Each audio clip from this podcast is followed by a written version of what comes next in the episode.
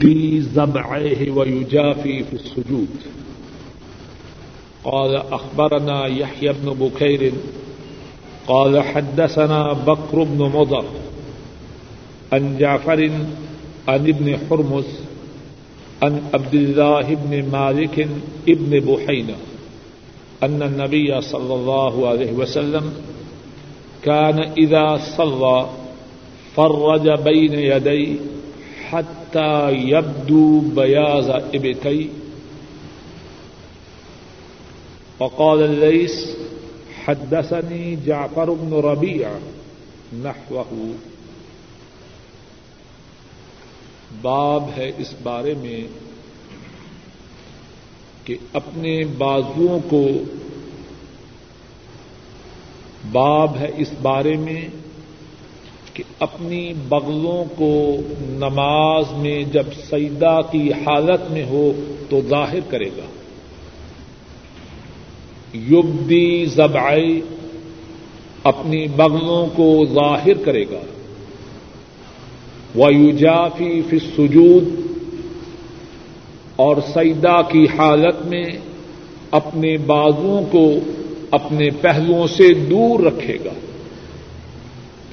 امام بخاری رحمہ اللہ بیان فرماتے ہیں، یحییٰ بن بکیر انہوں نے ہمیں بتلایا اور یحییٰ بن بکیر فرماتے ہیں، ہم سے یہ حدیث بکر بن مدر نے بیان کی۔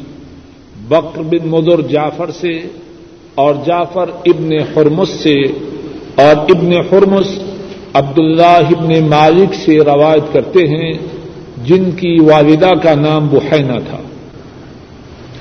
بے شک نبی کریم صلی اللہ علیہ وسلم جب نماز پڑھتے، اپنے بازوؤں کو کھول کے رکھتے، یہاں تک کہ نماز کی حالت میں جب آپ سیدہ میں ہوتے تو آپ کی بغلوں کی سفیدی نظر آتی۔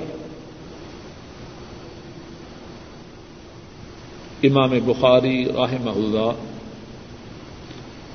اس باب میں سیدے کے جو مصنون طریقے ہیں، سیدہ کے متعلق جو مصنون باتیں ہیں، ان باتوں میں سے ایک بات کو بیان فرما رہے ہیں۔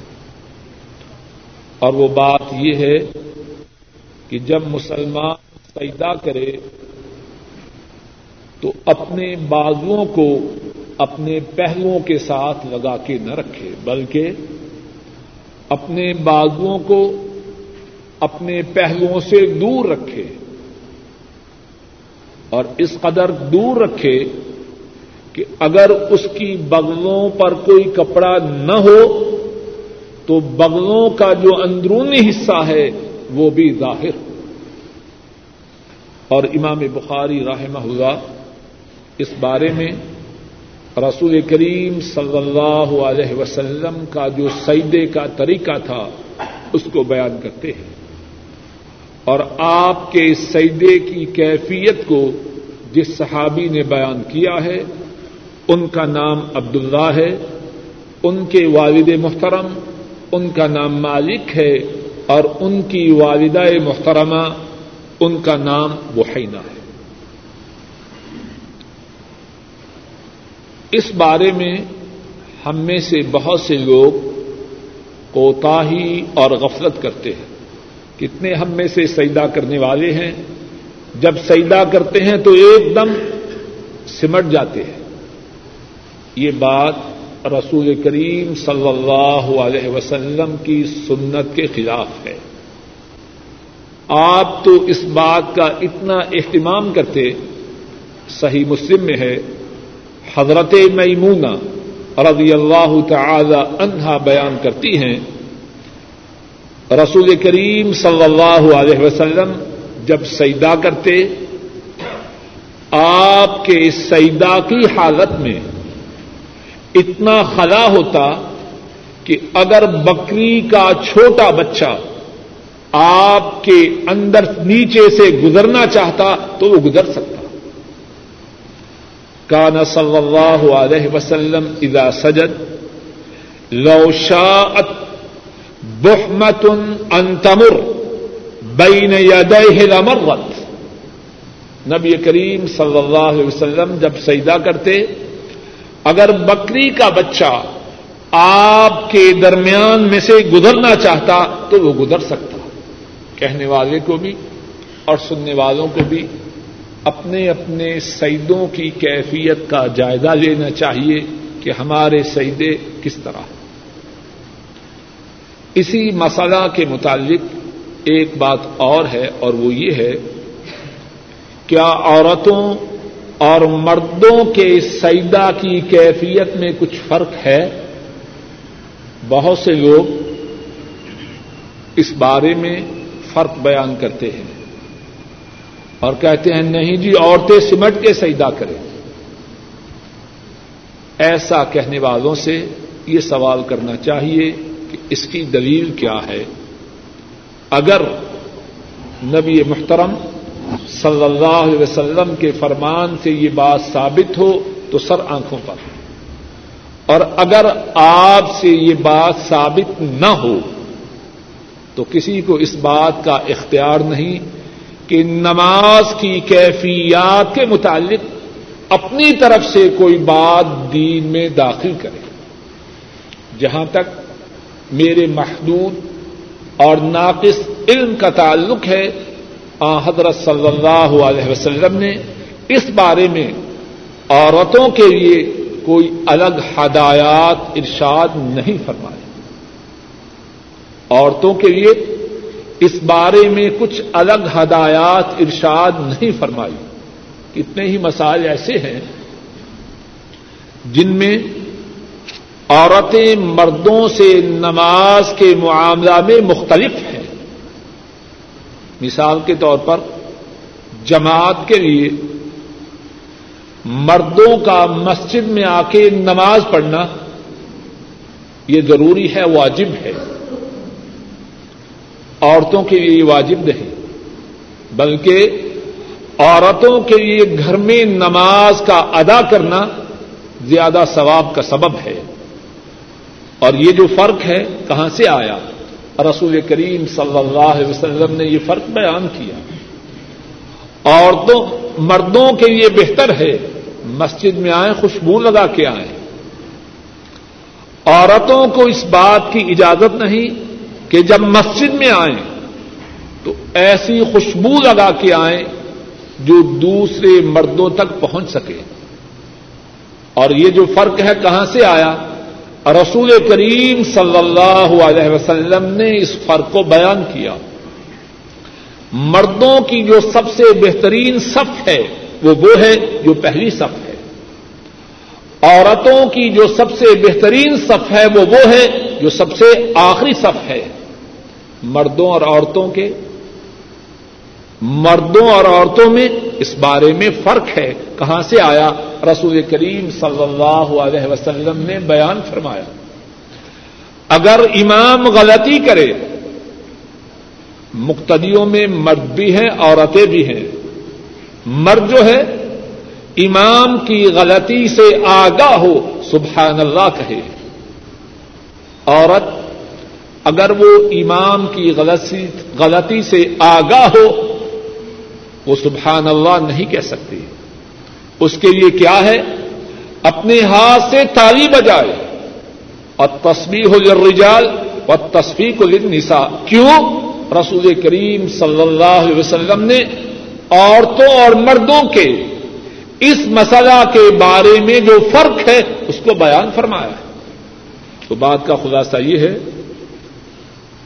اگر کوئی شخص اس بارے میں یہ کہے کہ سیدا کی کیفیت میں عورتوں اور مردوں کے سیدا میں اختلاف ہے، اسے چاہیے رسول کریم صلی اللہ علیہ وسلم کا فرمان پیش کرے۔ اور اگر اس بارے میں آپ کا کوئی فرمان ثابت ہو تو سر آنکھوں پر۔ اور اگر آپ کا فرمان ثابت نہ ہو تو کسی کے لیے یہ بات روا نہیں کہ اپنی طرف سے نماز کی کیفیات میں کسی بھی بات کو داخل کرے۔ بڑی ڈاکٹر صاحب استقبال القبلة يستقبل بأطراف رجليه قال أبو حميد رضي الله تعالى عن عن النبي صلى الله عليه وسلم. قال حدثنا عمرو بن عباس. قال حدثنا ابن المهدي. قال حدثنا منصور بن سعد. عن ميمون بن سياح. عن انس بن مالك رضي الله تعالى عنه.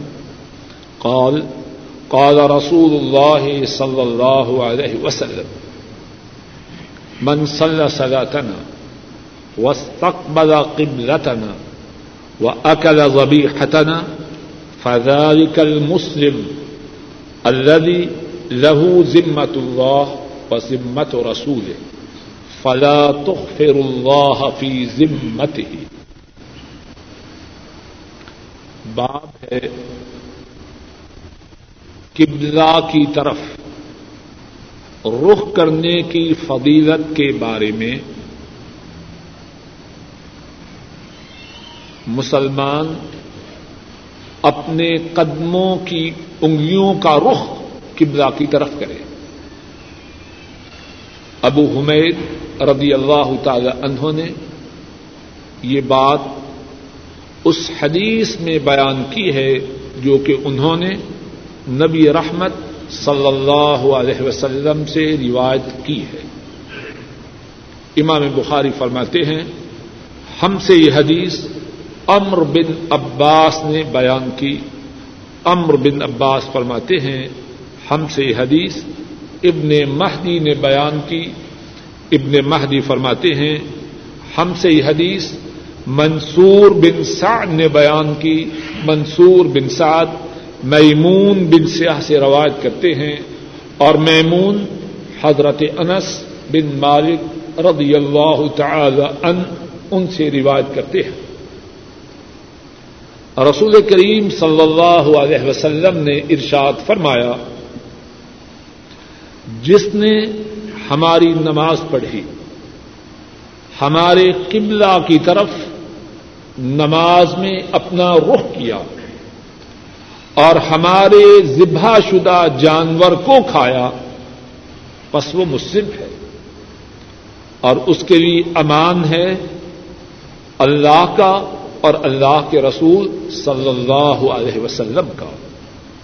پس تم اللہ کے امان کو نہ توڑو۔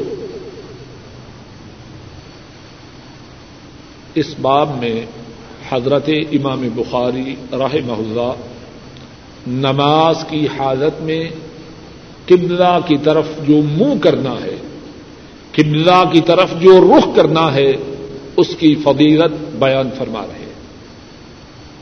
اور فرماتے ہیں کہ حضرت ابو حمید رضی اللہ تعالی عنہ، انہوں نے نبی مکرم صلی اللہ علیہ وسلم سے جو حدیث بیان کی ہے، اس میں جو باتیں ہیں ان میں سے ایک بات یہ بھی ہے کہ نمازی نماز میں جب تشہد میں بیٹھے تو اپنی انگلیوں کو قبلہ کی طرف کرے۔ کچھ بات سمجھ میں آئی کہ نہیں؟ اس طرح جب آدمی تشہد کی حالت میں ہو، اس طرح بیٹھے، ذرا توجہ کیجیے جو دائیں قدم کی انگلیاں ہیں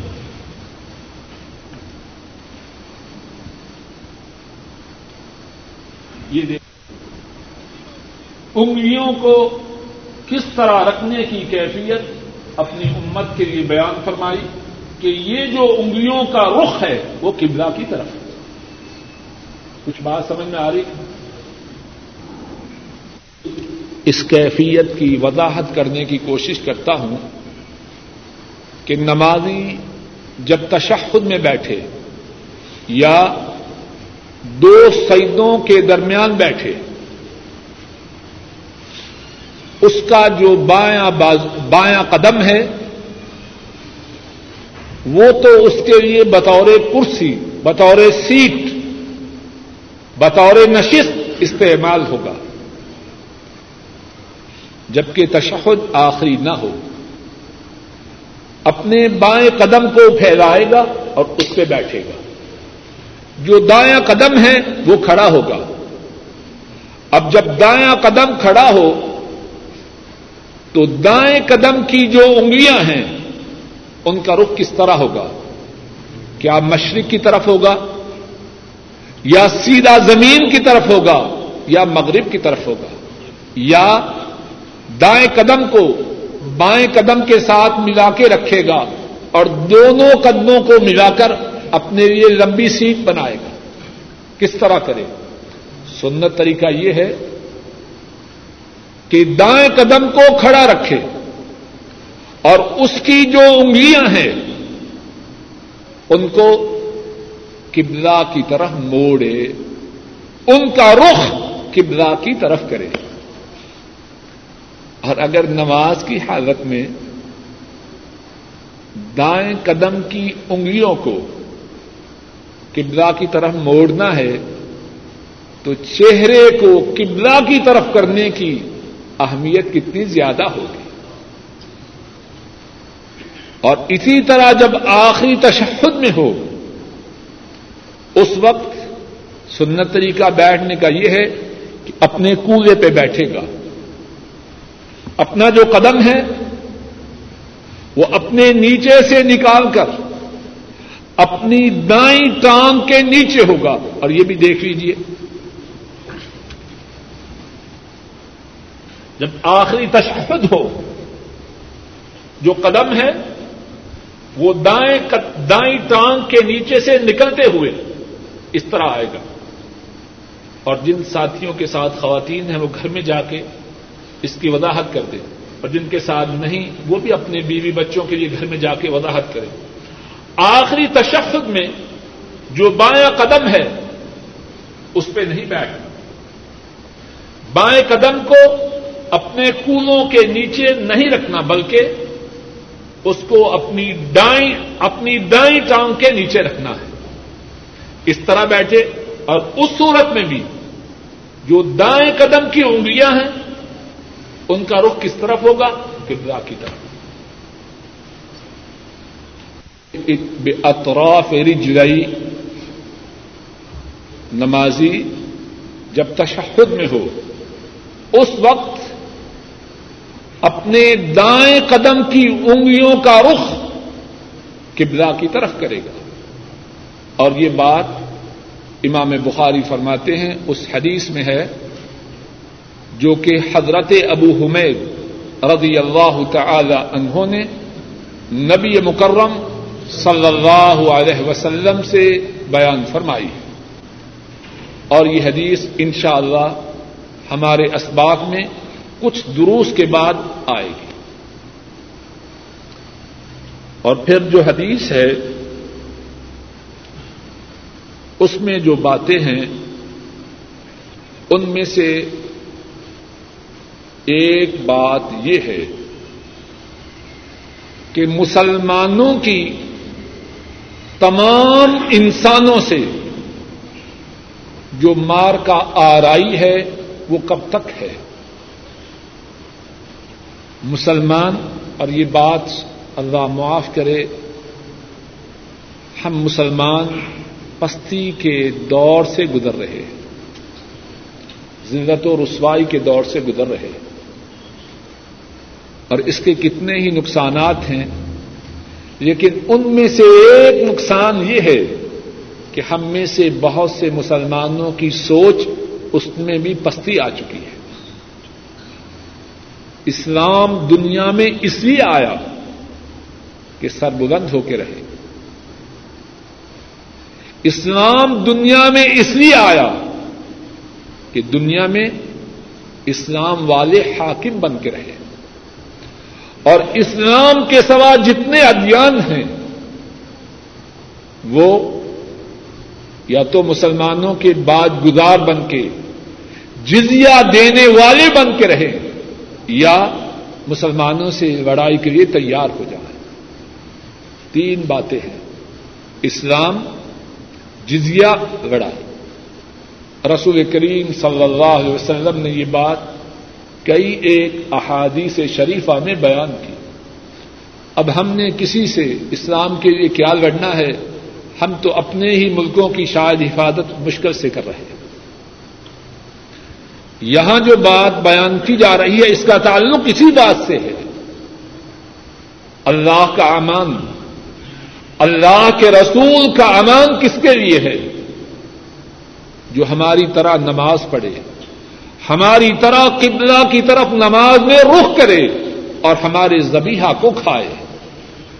اس کے لیے امان ہے اللہ کا اور اللہ کے رسول کا۔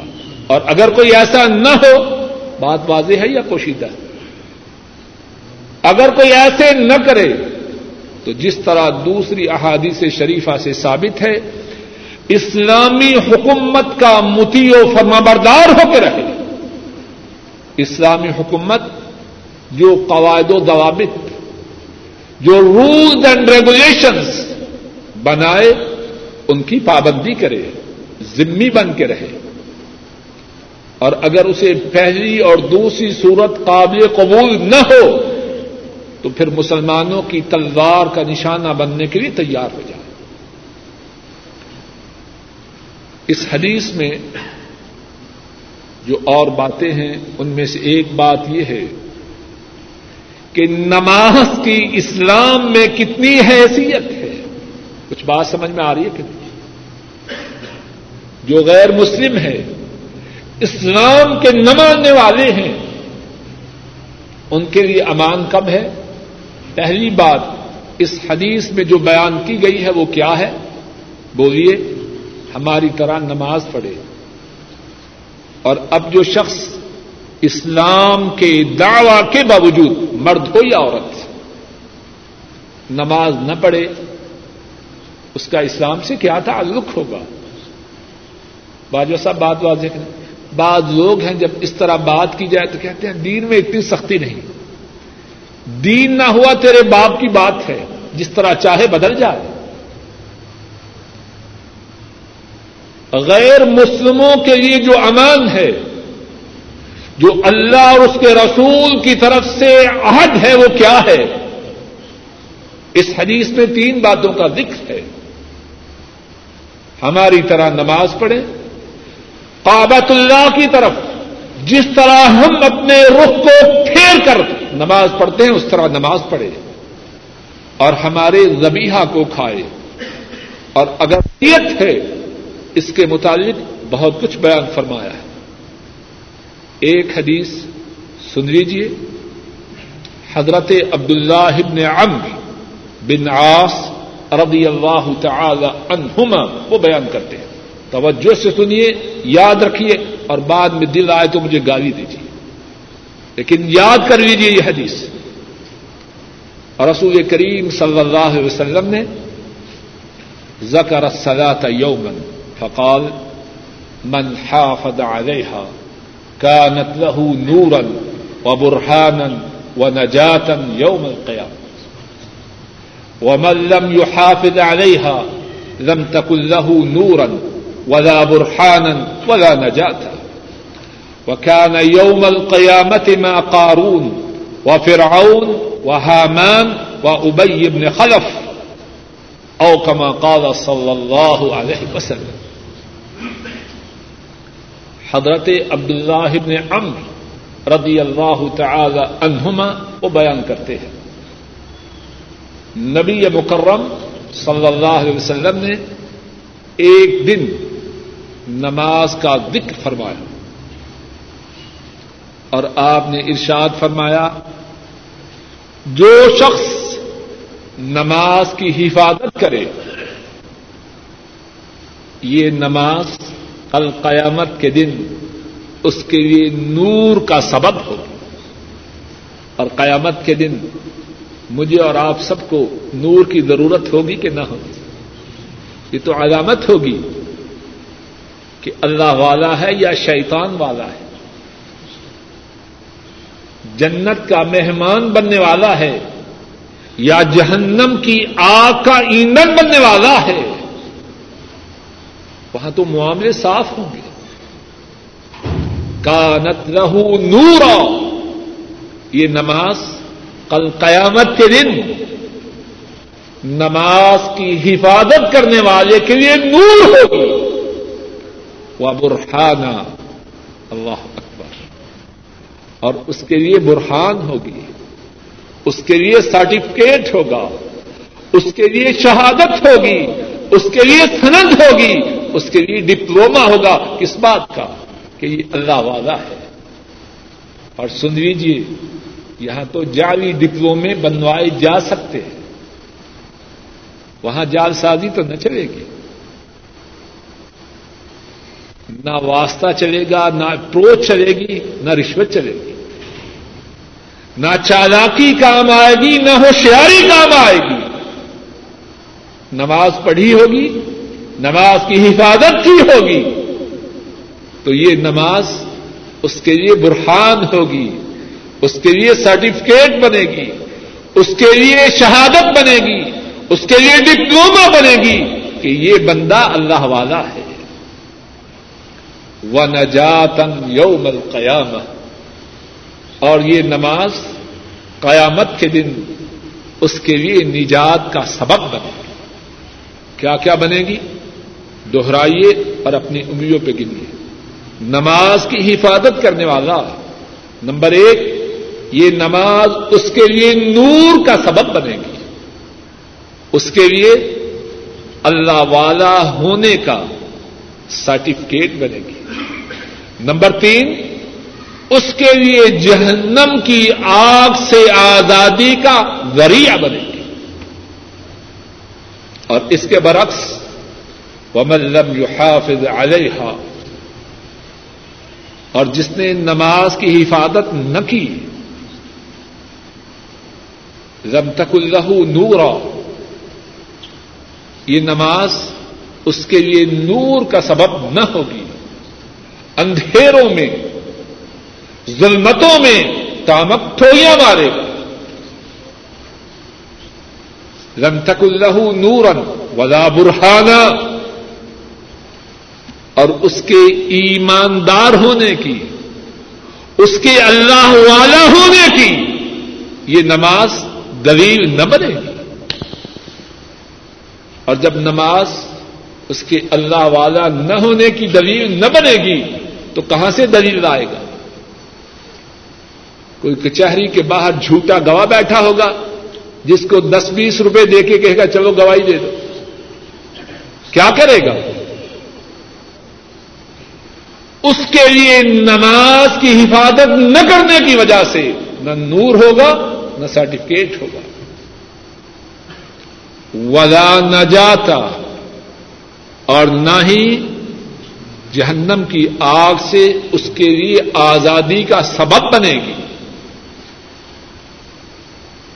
اور کیا ہوگا پھر؟ بولیے، کہاں جائے گا؟ جہنم میں جائے گا اور کہاں جائے گا؟ اور پھر جہنم میں کس کلاس میں جائے گا؟ جہاں عذاب تھوڑا ہوگا یا زیادہ ہوگا؟ اللہ کی اربا رحمتیں ہوں مدینے والے پر، صلی اللہ علیہ وسلم۔ امت کے ذہن میں نماز کی اہمیت کو راسخ کرنے کے لیے انہوں نے کوئی کسر اٹھا نہیں رکھی۔ امت مانے، نہ مانے، امت کی اپنی سعادت یا اپنی بدبختی ہے۔ بات کے سمجھانے میں، بات کو دل و دماغ کے اتارنے میں انہوں نے کوئی کسر اٹھا نہیں رکھی۔ جہنم میں تو جائے گا، لیکن جہنم میں کس کلاس میں جائے گا؟ جہاں کا عذاب ہوگا یا تیز؟ فرمایا وکان یوم القیامت ما قارون و فرعون و حامان و ابئی ابن خلف۔ اور قیامت کے دن اس کا ٹھکانہ کن کے ساتھ ہوگا؟ قیامت کے دن قارون کے ساتھ ہوگا، فرعون کے ساتھ ہوگا۔ حامان کے ساتھ ہوگا، ابئی بن خلف کے ساتھ ہوگا۔ اور یہ جو بدبخت ہیں چاروں، قارون، فرعون حامان ابئی بن خلف، ان کو ہلکے درجے کا عذاب ہوگا یا انتہائی سنگین عذاب۔ انسانوں میں جو سب سے بدترین، سب سے بدبخت سب سے بد نصیب لوگ ہیں، ان میں سے یہ چار۔ اور نماز کی حفاظت نہ کرنے والا، وہ کن کے ساتھ ہوگا؟ کچھ بات سمجھ میں آ رہی ہے کہ نہیں؟ یہ مولوی صاحب کی سختی ہے یا مدینے والے کی بات ہے صلی اللہ علیہ وسلم؟ اور پھر ایک اور بات پہ غور کیجیے۔ اس حدیث کے جو الفاظ ہیں، وہ یہ نہیں کہ جس نے نماز نہ پڑھی وہ ان کے ساتھ ہوگا۔ توجہ کیجیے فرمایا، جس نے نماز کی حفاظت نہ کی، بات واضح ہے کہ نہیں؟ کتنے پڑھنے والے ایسے ہیں، پڑھتے تو ہیں لیکن حفاظت نہیں کرتے۔ کچھ بات دونوں میں کچھ فرق ہے کہ نہیں؟ کیوں جی؟ آج جمعرات ہے، رات کو بڑا اچھا پروگرام ہے۔ تین گھنٹے کا پروگرام ہے، ٹھیک ہے، فجر جو ہے، گیارہ بجے اٹھیں گے، پڑھ لیں۔ یہ نماز کی حفاظت کرنے والوں میں سے ہے یا نماز کو برباد کرنے والوں میں سے؟ نمازی ہے لیکن اب مہمان ہیں۔ ان کے لیے رات کا کھانا تیار کرنا ہے۔ اب مغرب کی نماز چھوڑی جا رہی ہے۔ بدبختی ہے محرومی ہے۔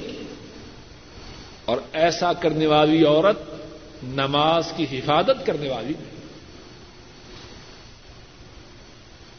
تو اس حدیث میں جو باتیں ہیں، ان میں سے ایک بات یہ ہے کہ اسلام میں نماز کا ادا کرنا اس کی اہمیت کتنی زیادہ ہے۔ ایک اور بات یہ ہے کہ نبی کریم صلی اللہ علیہ وسلم نے فرمایا، من صلی سلاتنا وسط بلا قبلتنا. جس نے ہماری نماز پڑھی اور ہمارے قبلہ کی طرف اپنے رخ کو کیا۔ ذرا غور کیجیے۔ قبلہ کی طرف رخ کرنا، یہ نماز میں شامل ہے کہ نہیں؟ بولیے، نماز میں شامل ہے، لیکن پھر اس کا ذکر کیا جا رہا ہے۔ کیوں؟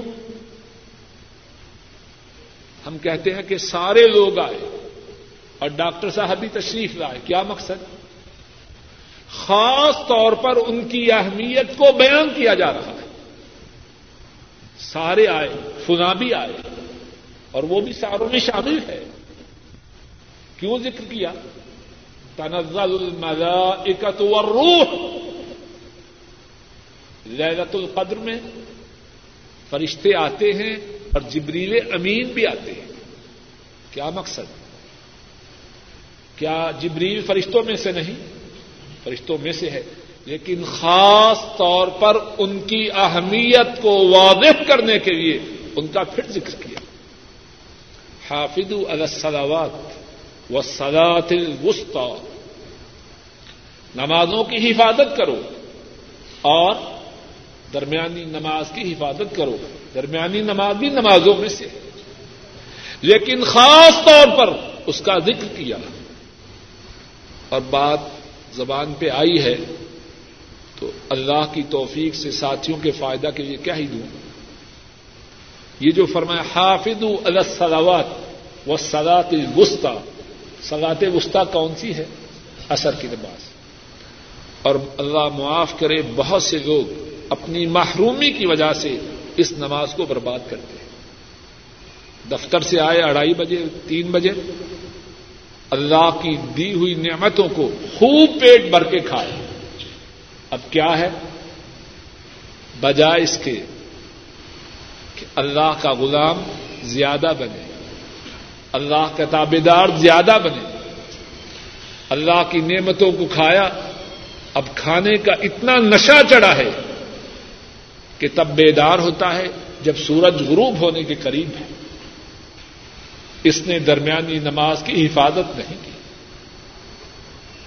تو بات یہ عرض کر رہا تھا حافظ السلاوات و سلاط وسطی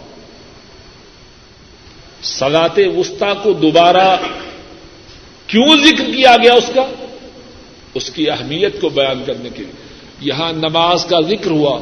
پھر قبلہ کی طرف اپنے رخ کو پھیرنے کا ذکر کیوں ہوا؟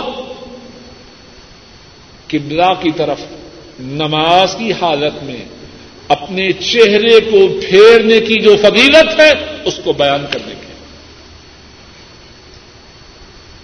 ایک اور بات یہ بیان فرمائی کہ مسلمان بننے کی علامات میں سے ایک یہ بھی ہے کہ مسلمان جو جانور ذبح کرے اس کو وہ کھا یہودی وہ مسلمانوں کا ذبح کردہ جانور نہ کھایا کرتے تھے اور اب بھی نہیں کھاتے۔ تو مسلمان بننے کی علامات میں سے ایک علامت یہ بھی بیان کی۔ فرمایا جب یہ سب باتیں ہوں تو اس کے لیے امان ہے اللہ کی اور اللہ کے رسول کی۔ اب کوئی اسے بری نگاہ سے نہ دیکھے اب جو اس کی طرف بری نگاہ سے دیکھے گا، وہ اللہ کے عہد کو توڑنے کی کوشش کرنے والوں میں سے۔ اور اس سے یہ بات بھی معلوم ہوتی ہے کہ مسلمان کے جان و مال کی اللہ کے ہاں کتنی قدر و منگلت ہے۔ توجہ کیجیے اس بات کی طرف۔ جو شخص کسی مسلمان کو اذیت پہنچاتا ہے کسی مسلمان کے جان و مال میں اس سے تعارف کرتا ہے۔ اس نے کس کا حد توڑا؟ بولیے، اللہ کا۔ ہر مسلمان کا جو جان و مال ہے، اس کے لیے اللہ کی طرف سے امان ہے، زمان ہے، عہد ہے۔ اب جو کسی مسلمان کی جان میں، اس کے مال میں، اس کی عزت میں، اس کی حرمت میں اس کو نقصان پہنچاتا ہے اس نے اللہ کے عہد کو توڑا اور اللہ کے عہد کو توڑنے والا کتنا بڑا مجرم اور کتنا بڑا گناگار ہے۔ پڑھیے۔ سرم المبارک۔ ان حمید الطویل۔ عن انس بن مالك رضي الله تعالى عنه قال قال رسول الله صلى الله عليه وسلم امرت ان اقاتل الناس حتى يقولوا لا اله الا الله. فاذا قالوها وصلوا صلاتنا واستقبلوا قبلتنا وذبحوا ذبيحتنا فقد حرمت علينا دماؤهم وأموالهم إلا بحقها وحسابهم على الله امام بخاری رحمہ اللہ بیان فرماتے ہیں، ہم سے یہ حدیث نعیم نے بیان کی، نعیم فرماتے ہیں، ہم سے یہ حدیث ابن مبارک نے بیان کی، ابن مبارک حمید الطویل سے بیان کرتے ہیں اور حمید الطویل انس بن مالک رضی اللہ تعالی عنہ سے رواج کرتے ہیں۔ اور رسول کریم صلی اللہ علیہ وسلم نے ارشاد فرمایا، مجھے اس بات کا حکم دیا گیا ہے کہ میں لوگوں سے لڑائی کروں۔ یہاں تک کہ وہ یہ کہیں، لا الہ الا اللہ، کہ اللہ کے سوا کوئی عبادت کے لائق نہیں۔ بس جب وہ یہ بات کہیں اور ہماری نمازیں پڑھیں اور ہمارے قبلہ کی طرف رخ کریں اور ہمارے ذبح شدہ جانور کو کھائیں وہ زبہ زبی حتنا اور وہ اسی طرح جانور کو ذبح کریں جس طرح ہم کرتے ہیں۔ تو ان کے خون اور ان کے مال ہم پر حرام ہیں۔ مگر اس کے حق کے ساتھ اور ان کا حساب اللہ پر ہے۔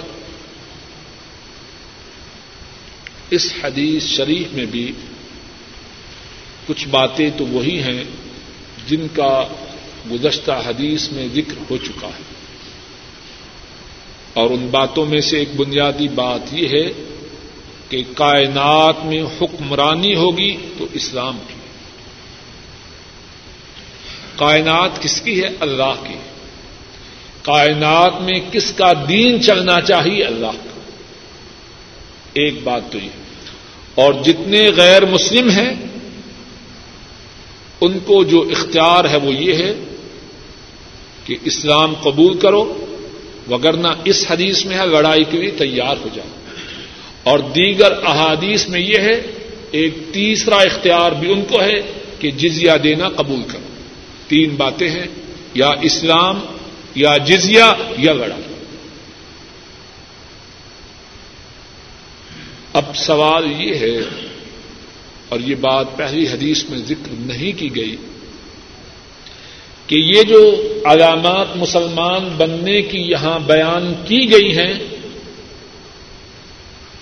ان کے تخصیص، ان کے خصوصی طور پر بیان کرنے کی وجہ کیا ہے؟ واللہ عالم بالثواب پہلی بات جو بیان کی گئی ہے وہ یہ ہے کہ وہ کلمہ توحید کا اقرار کریں یہاں تک کہ وہ کہیں لا الہ الا اللہ۔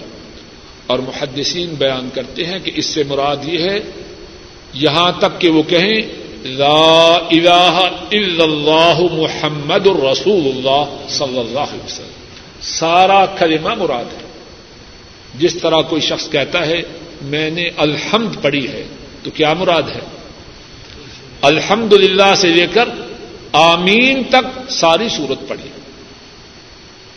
تو پہلی بات، لا الہ الا اللہ، محمد الرسول اللہ صلی اللہ علیہ وسلم، مسلمان بننے کے لیے اس کا کہنا ضروری ہے۔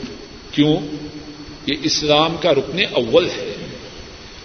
اللہ کی توحید کا اعلان اور رسول کریم صلی اللہ علیہ وسلم کی رسالت کی شہادت۔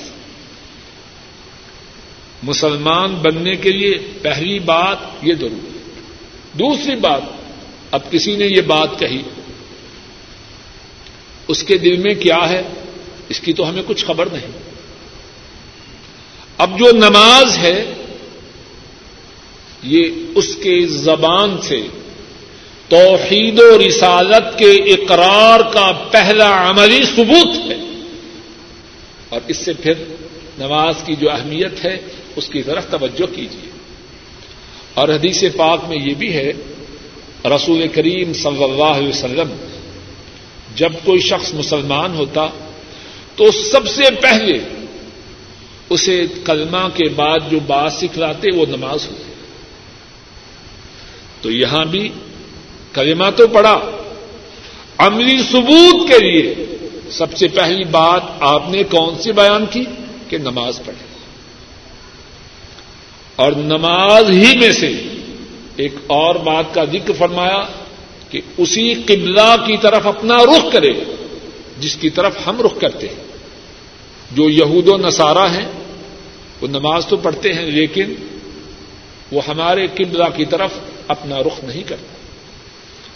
اس کی نماز یہود و نصارہ والی نماز نہ ہو، مدینے والے کی نماز کی طرح اس کی نماز صلی اللہ علیہ وسلم۔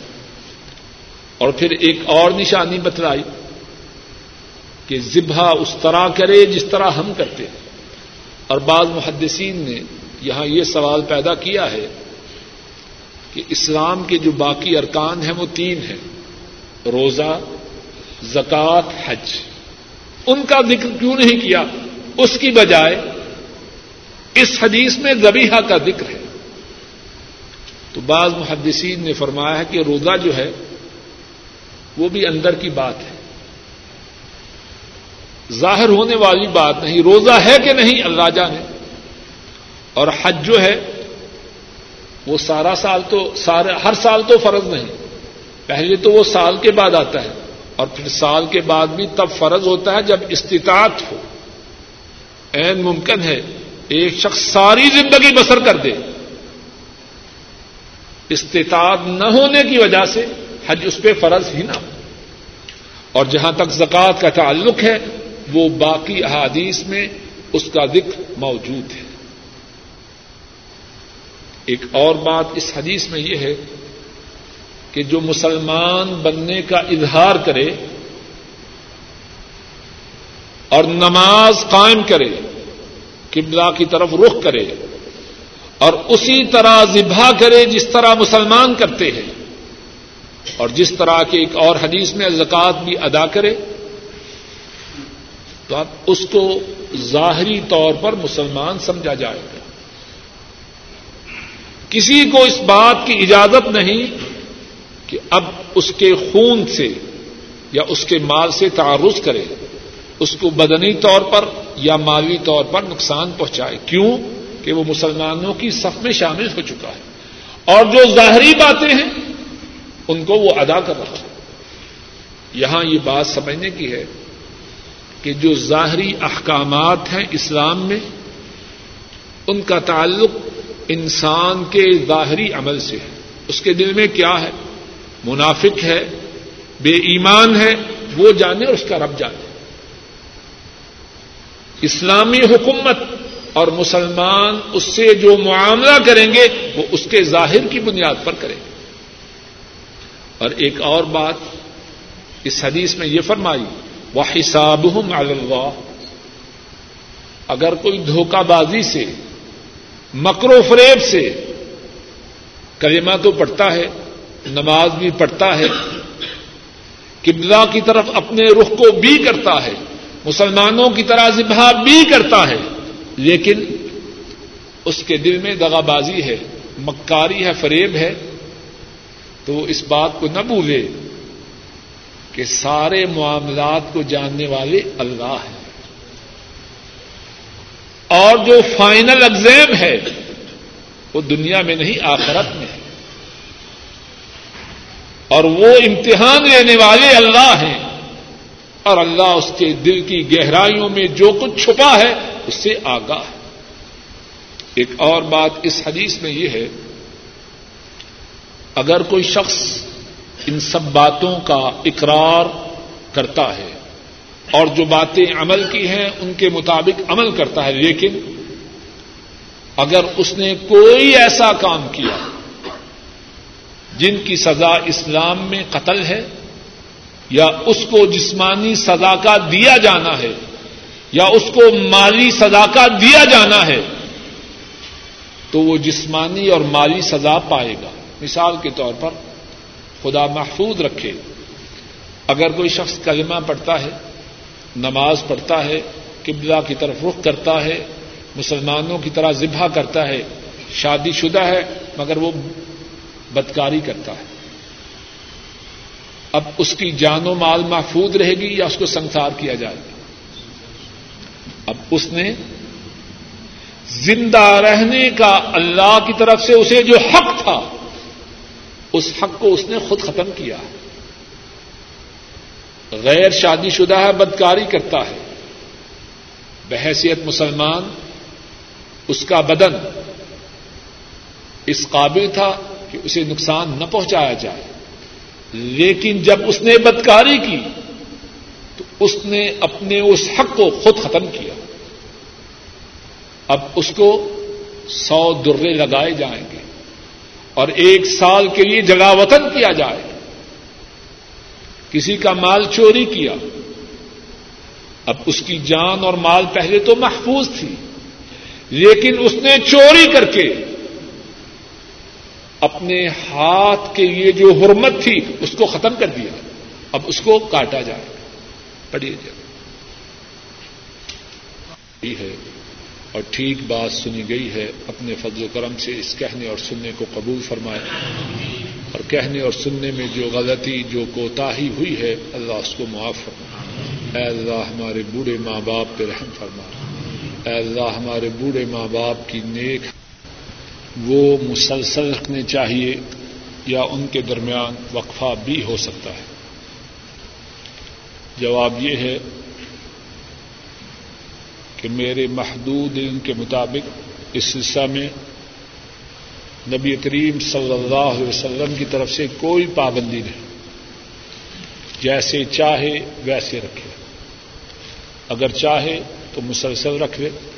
چاہے ایک دن چھوڑ کر، دو دن چھوڑ کر، چار دن چھوڑ کر، جیسے چاہے ویسے رکھے لیکن جو بات ضروری ہے وہ یہ ہے کہ شوال کے اندر ہو سوال میں یہ بھی دریافت کیا گیا ہے کہ دونوں میں سے کون سی بات افضل ہے۔ واللہ عالم مجھے اس بات کا علم نہیں کہ دونوں میں سے کون سی افضل ہے۔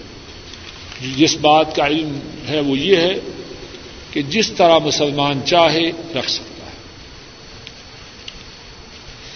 ایک سوال یہ ہے کہ یہ جو ہجڑے ہیں، ان کا نماز جنازہ کس طرح ہے اور ان کو کس قبرستان میں دفن کیا جائے گا؟ جہاں تک میرے محدود علم کا تعلق ہے، ان کے لیے کوئی الگ بات نہیں، جس طرح باقی مسلمانوں کا جنازہ ہے، اسی طرح ان کا ہے۔ اور جس قبرستان میں باقی مسلمان دفن کیے جاتے ہیں، ان کو بھی وہی دفن کیا جائے گا۔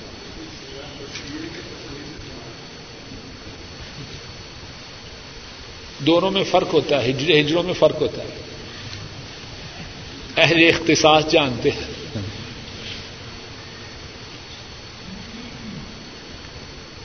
ایک سوال یہ ہے کہ قرآن شریف کی تعلیم دے کر کیا اجرت لینا جائز ہے کہ نہیں؟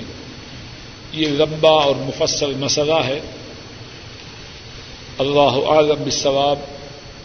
جو بات اس بارے میں کہہ سکتا ہوں، اللہ غلطی سے محفوظ رکھے وہ یہ ہے، اگر کوئی شخص اس کے وسائل اس قدر ہوں کہ وہ قرآن کریم کی تعلیم بغیر معاوضہ کے دے سکے، تو اس کی افضلیت میں کوئی شک و شبہ نہیں۔ اور اگر کسی کے وسائل اتنے نہ ہو اور وہ قرآن کریم پڑھا کر اجرت لے تو وہ اپنے دل میں یہ نیت کر لے کہ میں اس لیے نہیں پڑھا رہا کہ تاکہ اس سے پیسے حاصل کروں۔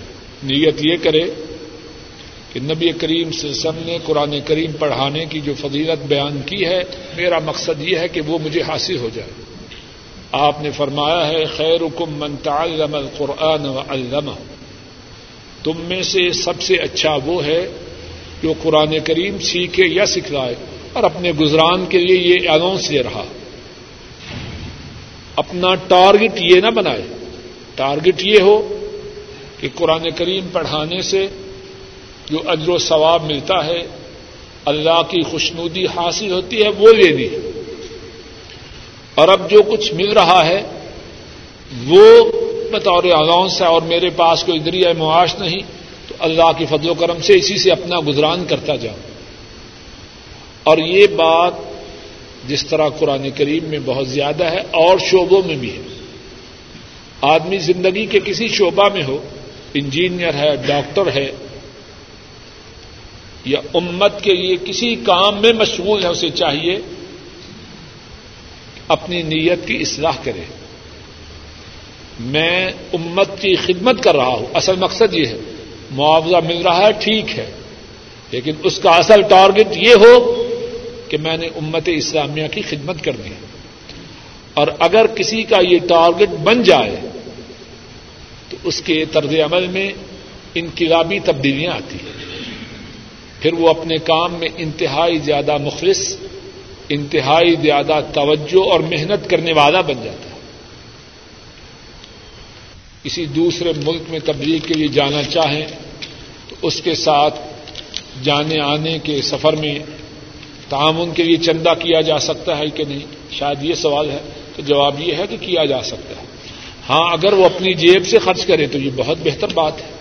اور اگر نہ کرے یا اس میں استطاعت نہ ہو، اور اگر کوئی شخص اس سے اس لیے تعاون کرے کہ کسی دوسرے ملک میں جا کے اس نے تبلیغ کرنی ہے تو جانے آنے کا خرچ میں دے دوں تاکہ میں بھی شریک ثواب ہو جاؤں، تو اللہ سے امید ہے کہ اس بارے میں کچھ حد دے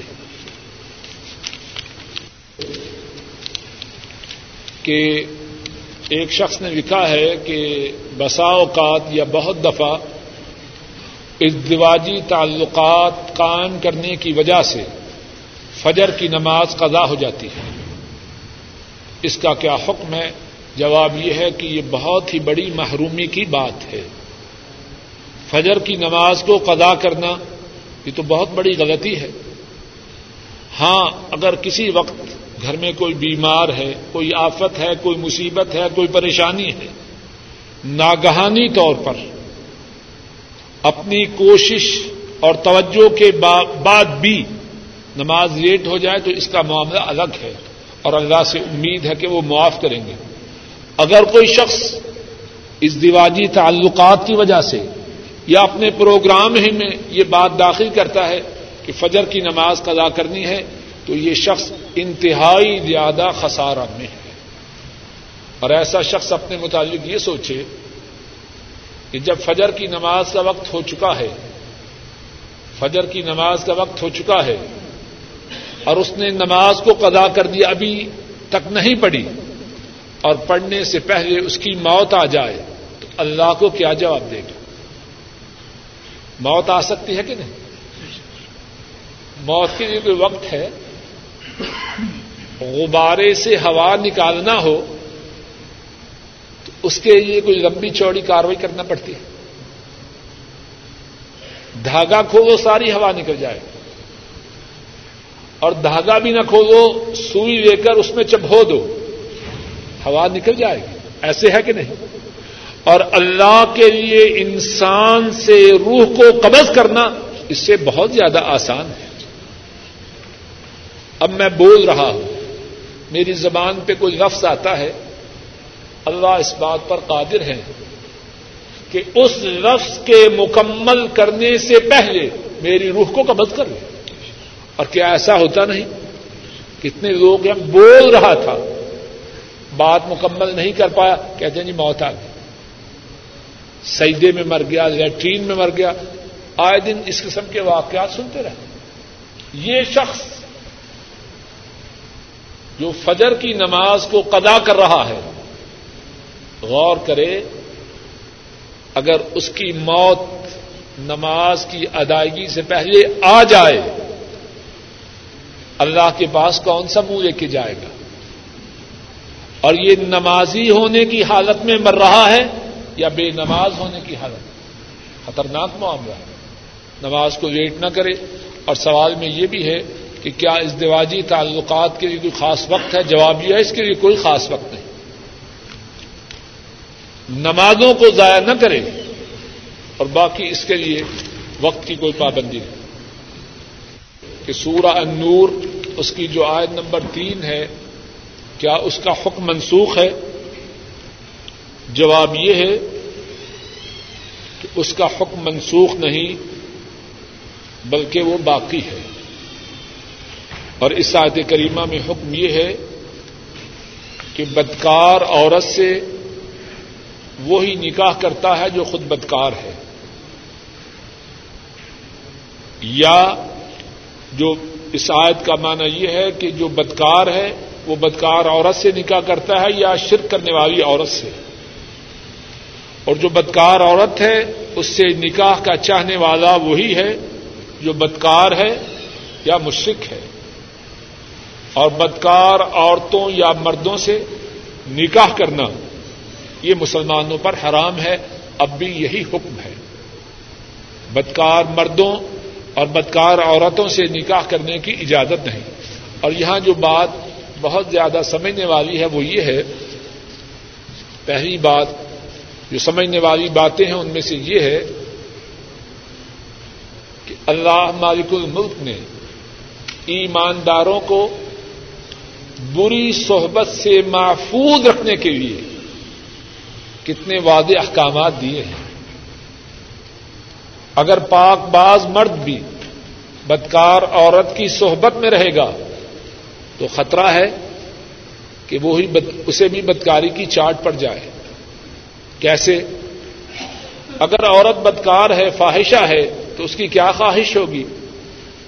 کہ یہ پاک ماز مرد ہے، اسے بھی کسی نہ کسی طریقہ سے بدکاری پہ آمادہ کرے۔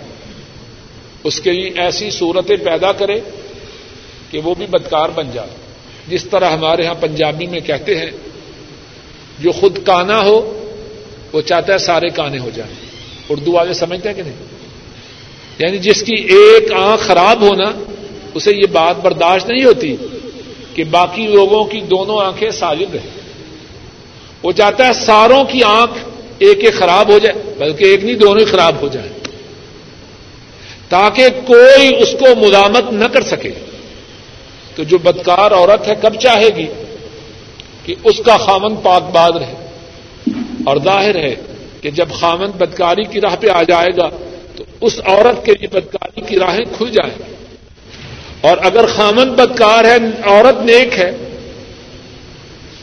تو وہ سمجھے گا کہ یہ تو روز کی مصیبت ہے۔ آتے جاتے ٹوک رہی ہے، اس نے گھر میں طوفان ببا کیا ہے۔ کیوں نہ اسے بھی اسی گندگی میں ملوث کر دیا جائے۔ بجائے اس کے کہ وہ مجھے ٹوکے۔ وہ اپنی بدماشی میں مگن رہے اور میں اپنی بدماشی میں مگن رہا۔ تو اللہ مالک الملک نے بدکار لوگوں سے صحبت، بدکار لوگوں سے نکاح کرنے کو حرام کرا دیا۔ دوسری بات اس سے معلوم یہ ہوتی ہے کہ جو بدکاری ہے کتنا بڑا گنا ہے۔ بدکاری کتنا بڑا گنا ہے جو بدکار بن جائے۔ اہل ایمان کو اس سے دور رکھا گیا ہے۔ اس کے جو گندے جراثیم ہیں، وہ صاف اور پاک لوگوں پہ نہ آ جائے۔ ہاں اگر وہ توبہ کر لیں تو وہ بات کی بات ہے۔ جی؟ بھی بدکار نہیں ہوتی پکی بات ہے۔ شاید آپ جس طرف جانا چاہتے ہیں، سن لیجیے انبیاء کی بیوی مشرق ہو سکتی ہے، شرک کرنے والی ہو سکتی ہے، ناپاک نہیں ہو سکتی۔ حضرت نو علیہ السلام ان کی بیوی اور حضرت لوت علیہ السلام، ان کی بیویاں ان پہ ایمان نہیں لائی، لیکن وہ ناپاک نہ تھی۔ نبی پاک ہے، اس کی بیوی ناپاک نہیں ہوتی، کیا مقصد ناپاک کا؟ یہاں مطلب ہے بدکار نہیں ہوتی۔ دائیں اور بائیں جھانکنے والی نہیں ہوتی۔ اللہ مالک الملک اپنے فضل و کرم سے ٹھیک بات کہنے، سننے اور اس پر عمل کی تصدیق ادا